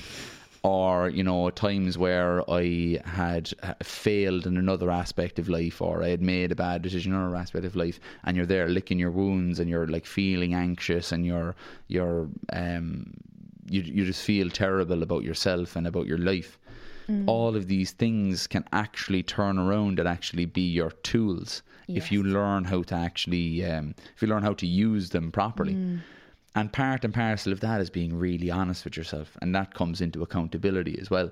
Because if you're accountable for everything that you do and you can be honest about every aspect of the things that you do, it's far easier to actually just accept things that are going wrong or whatever, you know? Like um from from I, I got I got a, I got a fine in the in the in the door for speeding there the other day, right? Right, this is bad. This is This bad. is this is we it was all been leading to this point. Yeah. The juice now is Yeah, coming out. This is bad. This is I'm a bold driver. um, basically, I was doing. Uh, I think I was doing 110 kilometers or 111 kilometers, something like that. I know I don't 100 drive, so kilometers. this this is fast, right? Well, like it was hundred kilometers on, so I was going a bit over it, right? Right, okay, okay. And so I. So I- you're Vin Diesel. You're you're going down the highway. I was I was Vin Diesel. I was going 250 miles an hour um, in my uh, in my uh, Nissan GTR. no, I was um, I, I so I was caught speeding and I got the fine in the door, and I'd have been so annoyed and so pissed off about that before. Like I'd have been so pissed that I was caught rotten and I was I had to pay this fine. I've points on my uh, license and I've got uh, you know I've got I've probably having a higher insurance now because I've got these three points and all of these things. I got the letter in. I looked at it and I goes, I shouldn't have done that, and that was it. oh, I shouldn't have done that. And this is what happens when this when you do these things. You take it on. You take every single part of your life. That's just one small, tiny aspect of things. But as soon as you take responsibility for anything, it just it's it just becomes a non-factor. Like you know, Yes. and that's the tiniest little example that I can give you because it was the it, it literally came in the door like yesterday, so it's fresh in my mind. oh no, it's actually this week. Oh yeah, yeah, yeah, for sure. Yeah, yeah. So, Okay, right, right. So I was like, so instead of me having half an hour where I was pissed off, storming around the kitchen, making coffee uh, there, like you know, really loud and clanging things around the place, I was like, oh, I shouldn't have done that. I better pay that, and that was it. And is is uh, like if you have all of your other aspects of life like that. The stress levels, man, just drop. This is what I'm saying to you about the road bumps and how you you you nag- navigate Yeah. them. That's something that's so I can resonate with that so much because that was part of my um part of my healing was was separating that that energy that I brought to situations. I would get defensive when something when something I had done something wrong, whether it was relationships, whether it was work, whether it was, and I would say, well, no, the reason is because you you know, and you give yourself this sort of defensive um like mechanism, I suppose. And then I started like, you know, changing the situation and changing like my power in the situation and just being like owning up to things. Absolutely. Not That's- only with other people, but with myself and just being like, well, there you go. It's because you done that. Exactly. And saying, yeah, you're right. Sorry, I, I did actually do that, and I, I'm really sorry about that. Yeah. it, it won't happen. Do you know where it comes up a lot? and it's it, it's it's It's so, so good. easy, yeah. It's so good, and it makes it like it makes things like you know. um it, it takes everything else and it ma- and it can it, it makes certain things that it could be a problem for you it, it, it makes a non-problem or someone else can take it to be their problem now it, Yeah. it, it sounds it sounds strange when I say that but what I mean is um, if I'm late for something I don't ever like say, "Oh, I was late because this, this, and this." I was like, "I was late because I actually forgot about the time, and Yeah. uh, I was late because I didn't think about the time when I was Yeah. think, supposed to be here. Yeah. I apologize. Thank you very much for waiting for me, or whatever." Yeah. And uh, you, when you do those things and you're just straight up honest about these Yeah. things, sometimes sometimes people don't even know how to react. They're just like, Absolutely. oh, oh, oh, okay. Yeah. But if you were like in the car now, um, I'll uh, I'll say that I couldn't find the dog, or Yes. um, like, do you know? You're just like, you know, Yeah, as yeah, soon as you kind of just realize that you're just going to have to own up to things So refreshing. it just makes things so much easier, you know. So much easier, So much easier. And I actually read a really interesting book from Ant Middleton. It's called The Fear Bubble, right? Love and he him. yeah, he's very, very good guy. He's very. I, I would love to sit down and have a chat with him. It's So would I, Conor. So if you do, Yeah, if I ever come across him, I'll uh, tell him. I'll uh, send him your way. Pass him my number, pro- it would probably be a very expensive coffee. um, but basically, I I I um I thought I, I, I read his book, and uh, when I when I read the book, I centered in on on you know when, whenever you read a full book of things, you're actually lucky if you can take out one morsel of, of something that you can Yeah. apply to your life or Yeah, whatever. You know. yeah. So what he talks about is God-like responsibility, right? Mm. And that's what he what he describes in that, and, and an example he uses is: you go down the street, it's three o'clock in the morning, you're after a couple of drinks, and you go down a side alley, and you get the shit kicked out of you. Mm. Who's responsible? Oh. There's this can splinter off into so many different areas I agree with Ant when he says it's your responsibility because you went down the because you were out at that Yeah. time after drinking alcohol, and you went down that side street and you made Yeah. those decisions. Yeah. And people could say, you know, people who were going to visit you in the hospital or whatever, be like, those fuckers, you know what they shouldn't have done." Exactly. They shouldn't have done it. Yes. Fair enough, they shouldn't have done it. Mm. But you shouldn't have been in that situation. And you shouldn't have presented that. That's the type of stuff that I have. That's the type of level where I'm getting to, where I'm like, things that people wouldn't even think are probably my fault or my, you know, responsibility, not even my fault, because Yeah. it's, it, it, it is. You know, Yes. every single aspect of my life is is um, is is down to my responsibility. And you know, people are talking awful about politics and about the government and about Mm. you know everything that's happening right now. If I can say to anybody who's listening to this right now, I'm not going to make some super uh, like p- you know outrageously controversial political statement here. What I'm going to try and say to people is. Um, people have are, are complaining about how the government has um, has like you know fucked up the health system, Yeah. right? It's true, and I'll agree with that. But what I would say is, let's take personal responsibility for our health. Mm-hmm. Let's start living healthier. Let's start taking care of our bodies. Let's start taking care of our friends and our families' bodies, and start becoming an example for them. Yes. Let's let, let's take our own first of all. Let's not shirk the responsibility of health and we'll take it up on ourselves.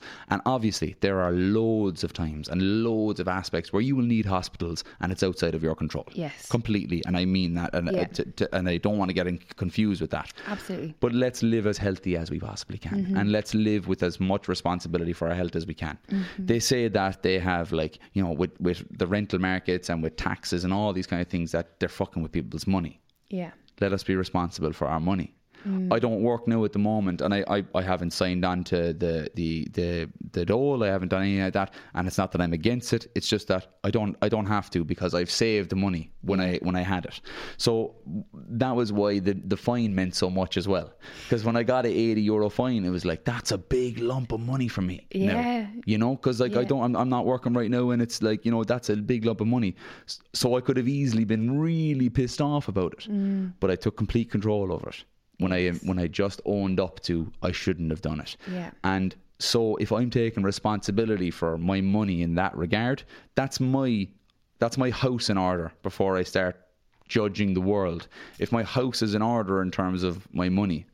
Now you could if you think about every aspect of your life like that, mm. You won't you won't need to blame the government for Mm. Anything. You won't need Exactly what I was going to say is when you were so consumed with worrying about your own house, you don't have to worry about your neighbour's house. Absolutely. And it goes in, if that filter, that mindset filters into so much else, even the age of offence that we're in now, where everyone is offended by absolutely everything and you can't say anything without someone taking offence to it.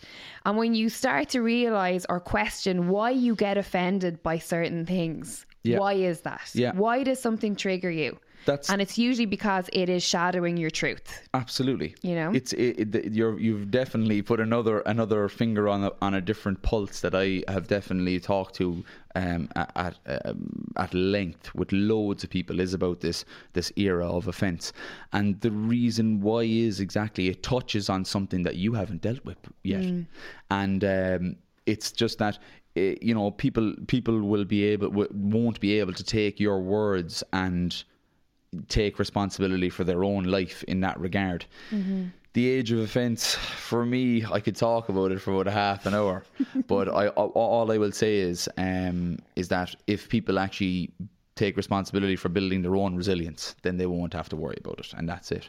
And if mm-hmm. the, if you and you can do that by not seeking the comfortable aspect of life and not seeking the easy way out. And I'll tell you, 100%, there is one man who has taken the easy way out so many times and has taken the path of least resistance and has taken the bad decision or the mistake, and that's Conor O'Keeffe. And he has done it a hundred million times over. And that's the reason why I know that I shouldn't. Mm. Because I've been there, done that, and I've bought the t shirt. Yeah. And I know that I won't I won't do that again. And even if I do, I can own up to it, Yeah. you know, and I can own up to the to that. Uh, and and that's that's half of it. Is that if you actually have that control of your own life, you won't need to you won't need to blame anybody else. You won't need to look outside of your own mirror. Only you control your life, and that's for the good, for the bad, for the indifferent, and for the worse. It's literally every aspect of your own life. You actually generally do control it Yeah.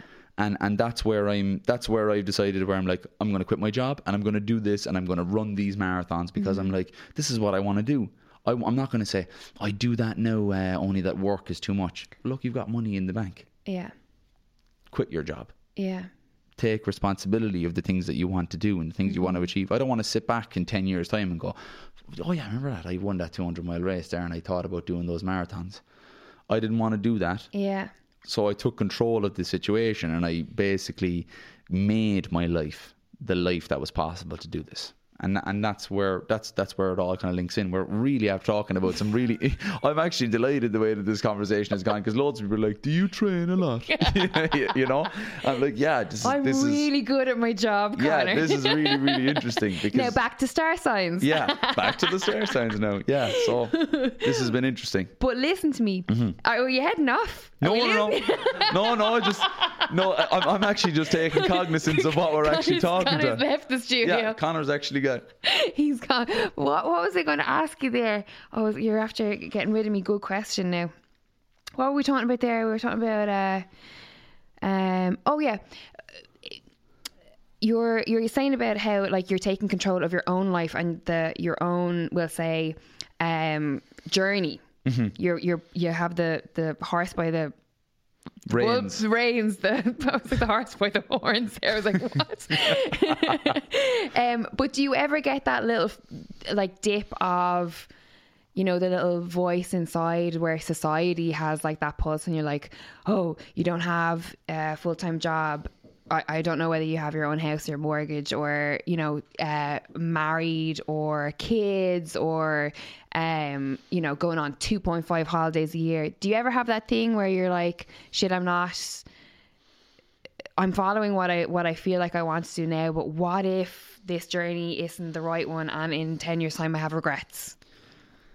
Because you're at the age now where like a lot of people start getting the panic you know where they're in their nine to fives and they're like i could never leave this nine to five because what would i do? I'm nearly 30 now and you know um i can't start again. I can't study again. Oh I, i've been with her for or him for three years. Oh, i need to get married. Oh i'm gonna have to have kids. I'm gonna have to buy a house you know. I'm gonna die soon. Yeah, ooh, that's a, that's a, another interesting question. I've never been asked that before either. Um, I can honestly say no, and I'll explain it. Um, because I take responsibility for every single aspect of my life, I'll take responsibility for leaving for leaving my job, for not having a full time job. I'm a, I'm through my own admission, I'm a very capable, intelligent uh, man, and could get a job that could pay me an awful lot of money probably tomorrow. That's just not what I actually want from life, though, and that's just being honest with myself. So when I, I took responsibility for the things that I wanted to do, the things that I wanted to do did not include the nine to five. Yeah. They didn't include like buying houses. That was actually why I had the savings. I actually got a, appro- approved for a mortgage, and then no way the property actually had um, tax on the estate. So I didn't end up actually being able to buy the house. So I had all this money. I had no house to buy, and instead of like trying to buy another house, I was like, "This is a sign." so I just didn't. I didn't spend the money, and I didn't want to go for another mortgage. And this is while I was training for the 200 miler, and I said, "You know what we'll do? we will fund our dreams with this money. So that's what I did. Um, and so the uh, and in terms of the relationship side of things and the kid side of things, um, I actually for an awful long time because I was so unhappy with myself and so um, I had such a bad self image of myself. I never thought I'd be a good dad. So I Conor, oh my god, I go start I'm crying. yeah, um, so I never thought that I'd be a good dad. So I, I used to say, oh no, I, I, I- just want to live the bachelor life. You know, I don't want to ever have kids and that. And I, I, I, I that script, that script that I had written for myself for so long, that was basically blocking from the fact that you'd actually really would like to have kids and you love, you know, you love your nieces and your nephews and all this kind of stuff, and you really love your cousins and things like that. You know, you'd love to have kids. So why are you telling yourself these things? But um, and and only recently, I ha- I just had a nephew um about uh, two months ago. Oh, Congratulations. Sor- sorry, three months ago. um, sorry, Sean. Uh, it's my brother. And um, so I had I had this this nephew, and I've had I have two nieces, um, two older nieces than this nephew. And then when I when I held my nephew, it was like I had the same elation that I had when I held my my my my goddaughter when I when I held Amelia, and the the same exact feeling. But it was like I, I, I want this, you know. I want, you know, I, I want it for myself, and I and I, I felt like, I actually felt like I'd be robbing some child of a good dad if I didn't have kids. Because I knew I know that I would be, as I am with every aspect of life, all in, you know, Yeah. and I would be all into to his or her life, and so that's only something that's kind of crept into my life of recent times. Yeah. So I haven't had enough time to really um to really dwell on that. But if I can answer it in a hypothetical sense, when the time and the person comes where I kind of go, do you know what? I wouldn't mind, you know, mixing our DNA together and having a child. Um, I've got this new project that I'm looking yeah, to work I've got a new project. It's called 32 Kids in 32 Countries. so um, when I, when I find that when I find that person and um, I finally kind of think, "Do you know what, this might be a good opportunity to uh, to have a child, then I'll I'll I'll have to do do do my do my have my three o.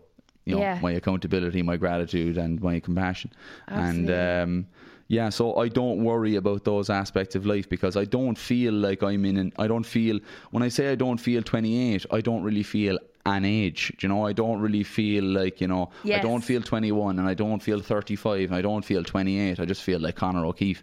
And like so, Yeah. to me, you know, it's it, it doesn't really matter what my license says. Do you know what I mean? It doesn't matter what my Mm. I- passport says. I am. have that as well because a lot of a lot of people say because I'm 35, so a lot of people You don't look 35. People can't see you now. You're you're, you're listening, only listening to you, but Lydia doesn't look 35 whatsoever. But anyway, But continue. so many people say that to me. They're like, "You do not look 35."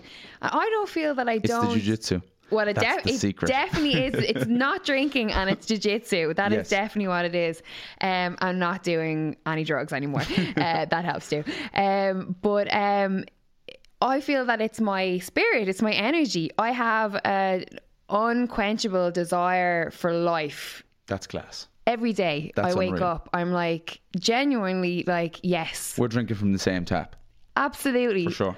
I go to bed at night and I have this really weird thing where when I get into bed, I'm usually so tired from either training or working or whatever is going on, where I say this thing where I go, Oh, Ben, I'm so grateful for you right now. And I have the, it's just like a little like, I'm saying I'm grateful to my bed for being so mm. comfortable and that I'm in it, which is so mental. It's not. It's actually really good. I'm actually very impressed. Continue. Literally, I'm like, and then I get really cozy, and then like I, I'm gone, zonked. Mm. N- I've, I could be asleep within five seconds, and then when I wake up in the morning and my alarm goes, I get like a burst of cortisol where I'm like so excited because I have created a life for myself that is exactly how I want it to be, and anything that happens in it throughout the day is like a- it's like a, an exciting like new signpost or something. Do you know? Does that explain it properly? Like you never know what's going to happen in the day because I've created a life that it's not just wake up, go do the nine to five, do the same job, eat the same lunch, come home, watch Sky TV, and go to bed Yeah. there's so much. I'm doing the podcast. I'm Fight Connect TV. I'm all over the place. I'm sending emails. I'm trying to create new things, new experiences, new journeys, talking to new people, like getting you on the podcast, like figuring shit out. That every day is exciting. And it's only as exciting as I am putting into it. Absolutely. so what you put in, you get out. Absolutely. Right? Because you have to live your good days and you have to live your bad days. Yes. And and you have to take control and know that they are good because of you. Yeah. And they're bad because of you. Absolutely. For, for, for a lot of the time, Yes. you know you're going to have bad days. Like I, you know, there there's conti- things are going to happen. You're going to have bad days. You're going to get clamped, or you're going to, you know, or you know, someone Yeah. might pass away, or something like you know, it's, it's talking so severely like that. But for majority of your life, Yes. you actually control it and actually if you did get clamped that's your fault but but just uh, you know for the majority of the time you control whether you have it and that's why you have this joy in your life Yes. because you have nobody else to look at for this life only only Lydia you know what I'm saying Yes, and it came from. Um, we're getting mad deep now, but it came from an uh, need to be in relationships when I was in my 20, 20s, and a need to. Um, I had a feeling that I could only be happy or fulfilled with somebody else, and that their joy. By putting all my energy into creating their joy, it would then somehow resonate as my joy. And when I was 29, 30, I realized that that's not the case. And the only thing that's going to, and through Jiu Jitsu, I was able to get that toolbox and put the tools in and to understand that the only person who really can make you happy at the end of the day is yourself. And by doing the things that, that you want to do and, and, and, and be the best version of yourselves and all those kind of stereotypical things that we say. But then when you get to the point of that it it's very simple on how to be happy and nothing Absolutely. has to be complicated yeah my best days are waking up, having the day off, sending a few emails, going out doing a bit of sparring, fucking going for a nice bit of grub with friends, and being in bed for nine o'clock. absolutely Like the best day ever. it's unreal they're class Unreal. Yeah. And what was happening was when I was having good days and when I was having bad days, when I was drinking, is like you, you would sit with a bad day or something bad would happen in your day, and I'd be like, right, I need to drink or I need to go for a few pints. But it's not, it's not like that in your mind. You're not like, right now I have to open a bottle of vodka. It's just the kind of premeditated sort of Absolutely. thing. Oh, lads, like I'm after this after happened this morning. Anyone want to go for a pint? It's like people who smoke or whatever. They just Yeah. go, "Oh Jesus, I have to go for a fag after that." Do you know? uh, exactly. you know, and those You're masking it. Well, it's they're they're crutches in certain ways, but like it, you know, um, I don't want to because this comes into the compassionate side of it too. Is I don't Yeah. want to talk to people and say you know and be like you're smoking, you're drinking, all that kind of stuff. That's terrible. That's bad. You, you shouldn't do that. Yeah. Because I believe that when I was doing all of those things, I was operating the best information I had at that time. Exactly. And and you're saying that there that um you know uh, about when you have the bad days that you go for these drinks and things like that, and you don't register them in your head because you haven't thought about them enough. Exactly. And and you're you're you're going off the information that you have. Mm-hmm. And There's a um, very good Maya Angelou quote, Dr. Maya Angelou, and uh, she says, very simply, uh, when you know better, you do better. that's exactly it. Yeah. That's a hundred percent right. Yeah. And when I when I say to people about um when I say to people about you know when you're taking responsibility for your own life, that means your own life, not trying to be anybody else. Yeah. because that's another thing that I've that I noticed that um, that I had done so many times through my life. You were saying that you were you were uh, you were only happy when you were in a relationship or whatever the case may be. I was only happy when I was actually basically living somebody else's life, and whether that be you know whether it was like Marvin Hagler. Um, because I read a book where uh, called Four Kings, and one of the book one of, one of, it was about the four welterweight boxers of seventies and eighties, four, four main welterweight boxers of the seventies and eighties, and one of them was Marvin Hagler, and I just love the way he like you know put himself into jail and like you know completely lived this monkish lifestyle, and that became my life, and I didn't Yeah. go on leaving cert holidays or college balls or rag week, freshers week, any of that stuff. Never did any of that. Yeah. Ne- barely ever drank it during those times. N- didn't smoke. Didn't do anything. And because I was living that life of where I thought this was the way to go, or like Mm. Ramon Dekkers, you know, I came across Ramon Dekkers, and I used to go into an internet cafe. Like, you know, this is when I first discovered Thai box. I used to go into an internet cafe, pay The my fiver. Diamond. yeah, I the like- Diamond Decker, like you know what I mean. Rest in peace. And What a fighter. like what what an ambassador Yeah, for the, yeah, for yeah. for of the, the the the fighters in Europe and I was living another life like like the way that he, he- that he was living that it's like I wanted to be you know I wanted to be that uh, committed to fighting that my whole entire life was fighting and then when I ran my first ultra marathon and my first 100 miler and I've had this empty feeling afterwards it was because Mm. I was trying to be David Goggins the guy um on I, if you know David Oh, Goggins absolutely. Yeah. 100%. I was trying to be him, and I was like, "Do you know what? I'm gonna fucking stop being all these people, Yeah. because I'm gonna just try and be Conor O'Keeffe and see who he is and see what he's about." And when when you do just decide to actually be you, and whether that's not in a relationship, in a relationship, whether it's um, just like w- when you're on your own, when you're in your in around your friends, when you're with your family, if you are always just you and who you are you will never go wrong. If you if you're trying to emulate or try and be this person and that that kind of fits into the i- the idea that you were talking about that I was only you were only kind of felt maybe let's say complete when you were with somebody. Yeah. that's just because you didn't feel like you were enough on your own. Yeah. And and that's where the way I felt as well because when I when I when I, I had a long relationship and I had Thai boxing together when both of those ended I started to find my um kind of uh, I suppose my uh, I don't know acceptance in girls and in chasing girls. And that was basically what happened was when I w- was I started drinking all the time and I started to to to like to chase women and then all the lads would be like oh Conor's mad for pulling or whatever the case may be and then I became that Yeah. that identity, you know, let's say, or whatever the case may be. And then I was just stayed in that being, although it always gave me serious anxiety. Mm. Um, like, you know, waking up with somebody that you don't know and things like those, those things were. I don't know. I have no idea what you're talking I have about. no idea what you're talking about. but it, in, in, in, honestly, it was one of those things where like everybody on the outside was like, "This guy's mad for pulling women," and then Yeah. on the guy on the who was fucking putting, you know, getting into his car and was actually on his own was like, "This is fucking destroying me." Yeah, it's the the lie you tell yourself versus the lie you tell others, oh, right? Oh, It's like I, I was just I was telling myself the biggest lies because like all I was thinking about was it's just like you know this is not the way I wanted you know things to be. I just didn't want my life to be like that. Mm. Yeah.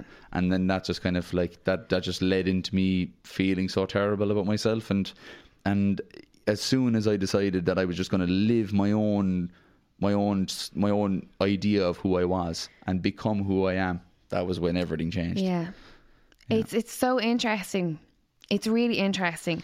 And and for myself going forward like i don't want to give the impression that oh i'm like you know some kind of uh, guru here now and i'm healed and like all my lessons are learned. Like i'm still in the middle of a massive journey because although i've come from that and i got to this new place of like self-love self-acceptance compassion forgiveness everything that you said there's also then integrating yourself back into society as a fully healed sort of functional person you know what i mean? That's terrifying. That scares me even more 100%. because it's the especially in terms of like relationships i find it very very difficult because i have a fear that if i do get back into a long-term relationship that i go back into old habits Mm. and or if I start going out socializing and drinking on the weekends the whole time, that I go back being to on the piss like seven nights a week. So that's totally like a thing where I have to kind of be like, okay, Lydia, there's like you know still a little work to do, but there's no pressure. Absolutely. Just keep on, keep on. You know. Absolutely. Well, I, I, as I was saying to you earlier, I do learn something new about myself every week, and it, like when you stop learning, you stop living Mm. Yeah. because you, you you you are constantly changing. I'm not even going to be the same guy this time next year. Mm. And I'm not going to be the same guy 10 years from now because you, you do constantly evolve and you constantly Yeah. morph. You'll have your core of who you are, and that's the very, very important part to touch base with. But as you were saying there, th- there is parts of me about you know about drink and about relationships and things like that that I've had I've had to do so much work on that Mm. I am afraid to uh, inject those back into my life. Yeah, You know, you know yeah. because it's like um and th- and those fears I'm I'm okay with because I sit with them and I think about them and I don't put them to the back of my mind. I put them right in front of my face and I Mm. Say to myself, okay, what do we you know. How do we feel about drink now? Do we, you know, do we feel like it's something that we could have in our lives and still keep on this track, Mm. or is it something that you think that you are so afraid that if you start having a couple of drinks again, that you're going to be back, you know, slowly, like to a point where you won't even realize it's happening, and you'll be back then six months down the line, you're kind of back in the same road, and to be honest, when, when I when I when I ask myself these questions, I actually generally fairly I, I give myself the benefit of the doubt. Mm. I really do think that uh, I've done that. This time, it's not a it's not a just lose the weight and you lose the insults and you you you know your life becomes better. This is a I've actually worked from the ground up, mm. and I'm continuing to work from the ground up about my own life and about who I am.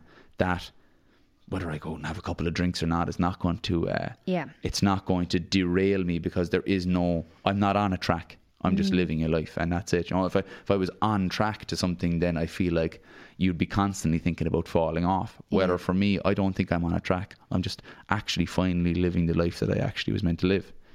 Um, and the, the, I was I'm actually finally being Conor.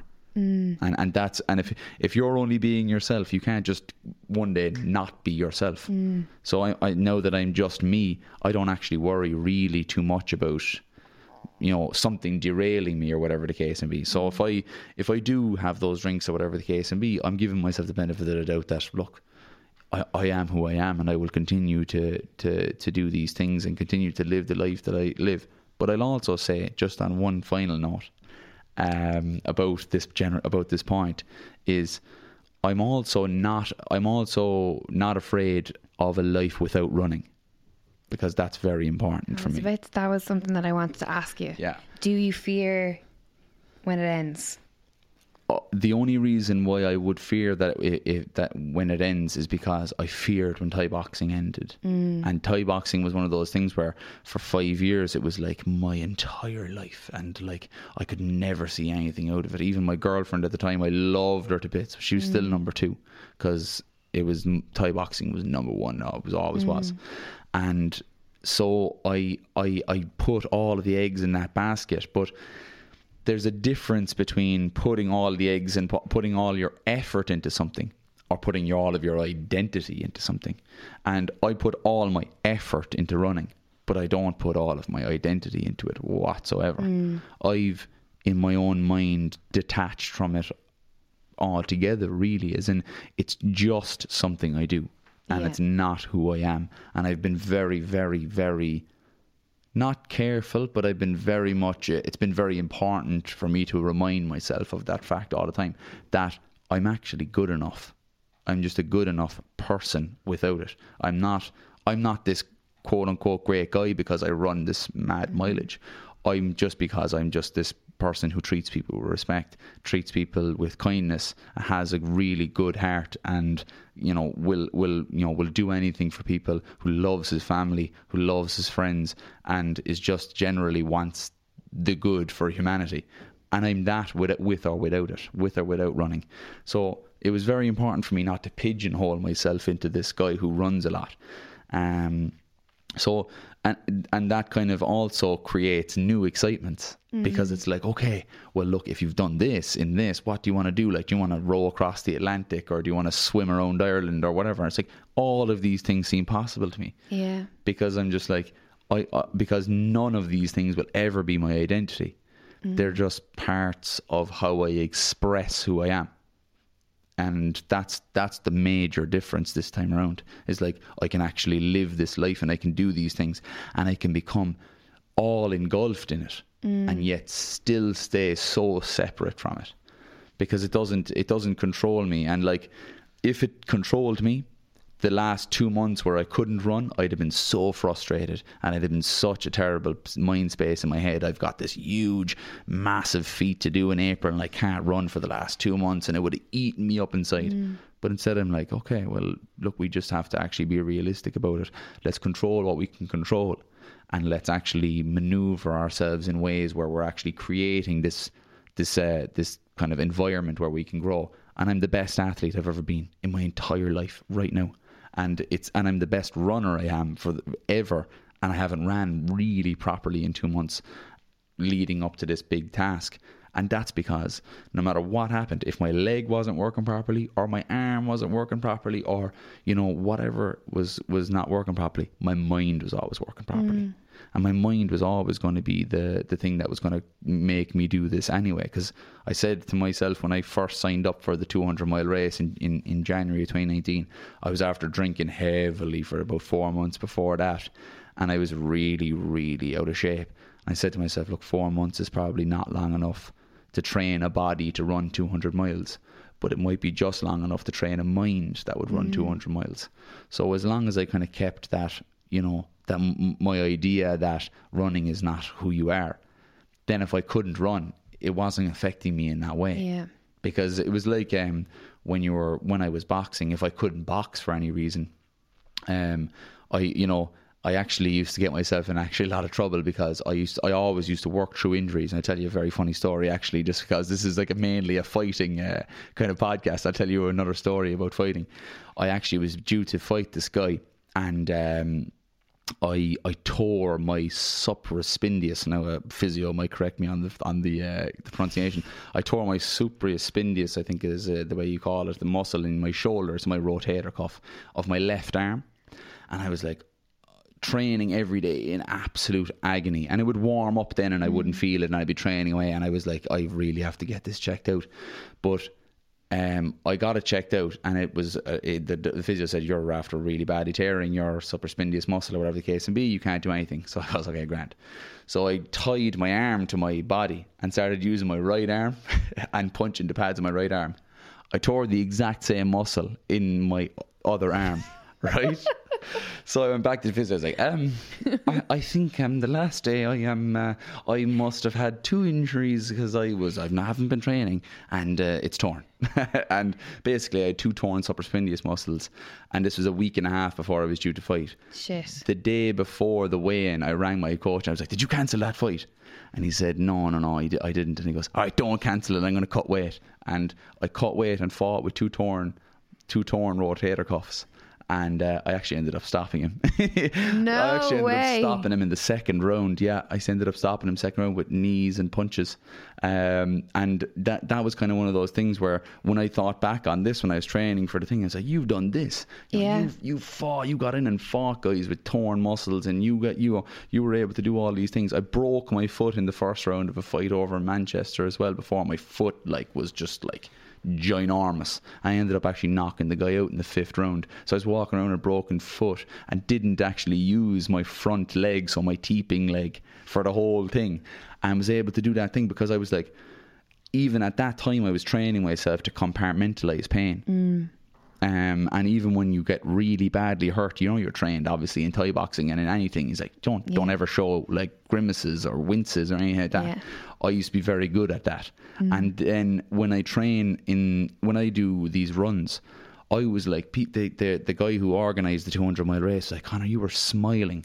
185 miles into this race, you were smiling. Like not not only were you not in a like you know in a bad state, you were physically actually smiling and making jokes. I'm like, mm. that's just because I've been training myself since I was a teenager to not show pain mm. and i and and not in that not in the emotional sense. I'm very very you know comfortable with saying to myself that I feel bad these days because Yeah. that was I would never have done that before and I would have been plastering over these things. But physical pain was like it's so linear, so understandable that I can actually I can understand it so much to the level that I just go if I was if I was in a two, 185 mile race and my legs were killing me, all I say to myself is "Mm, your legs are killing you because you've been running for 185 miles. And as soon as you kind of go, that's actually the reality of it. You just live in it.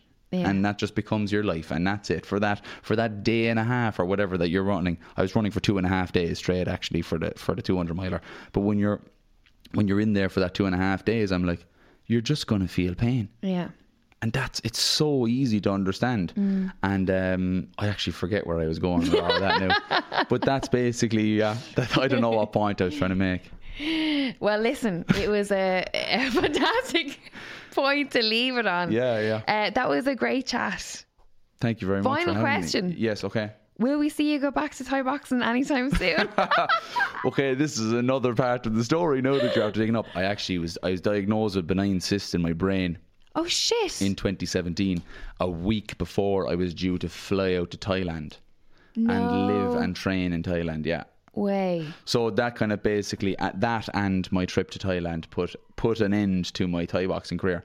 I still, if you you follow me on uh, Instagram, or whatever I the case do, may be, yes. I still hit the bag all the time. I Yeah. still use Thai boxing training in my training. I put the weighted vest on that I that I use all the time, and I shadow spar with it on, and I Yeah. skip with it on. I love skipping from from my boxing days. Listen, you can skip for me because I hate skipping. Really, Oh, it's my worst thing. I hate because I, I do I train with Craig Coakley in uh, Dublin Combat Academy, and we obviously skip before Thai Mm. Yeah, boxing class.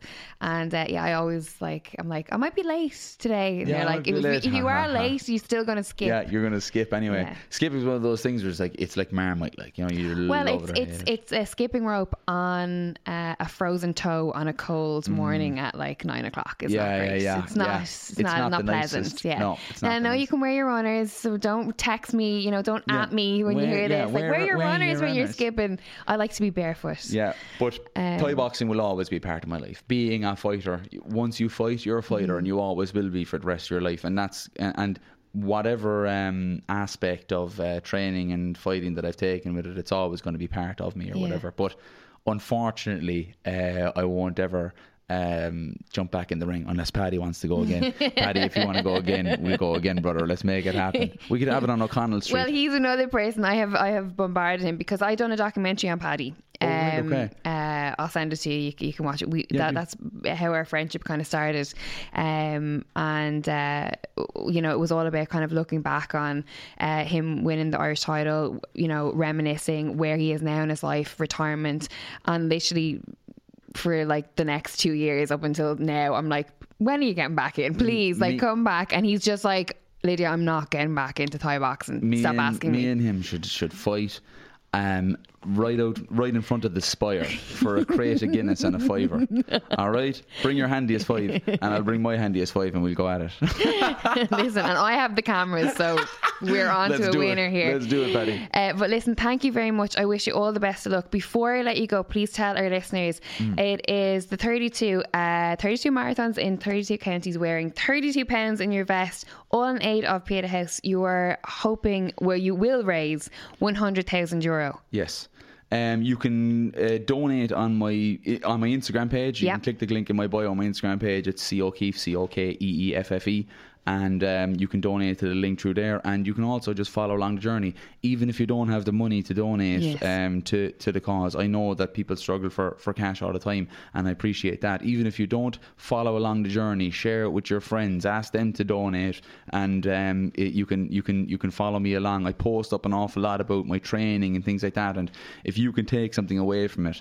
That's what I'd really, really like. Not for people to be motivated by it, and not for people to try and be Conor O'Keeffe, because even I annoy myself sometimes. I wouldn't like any more of me around the place. So if you want, if you can take something and apply it to your own life in your own way, then then that would be fantastic. So Amazing. Thank you so much for Thank coming you. up. I really, Cheers. really, really enjoyed that chat. Yeah. Thank you so Thank much. you. It was Eddie. Did you enjoy? oh, I loved it. Brilliant. Yeah, Good stuff. yeah, Good stuff. that was class. Thank you very much. Uh, Conor O'Keeffe for the first exchange.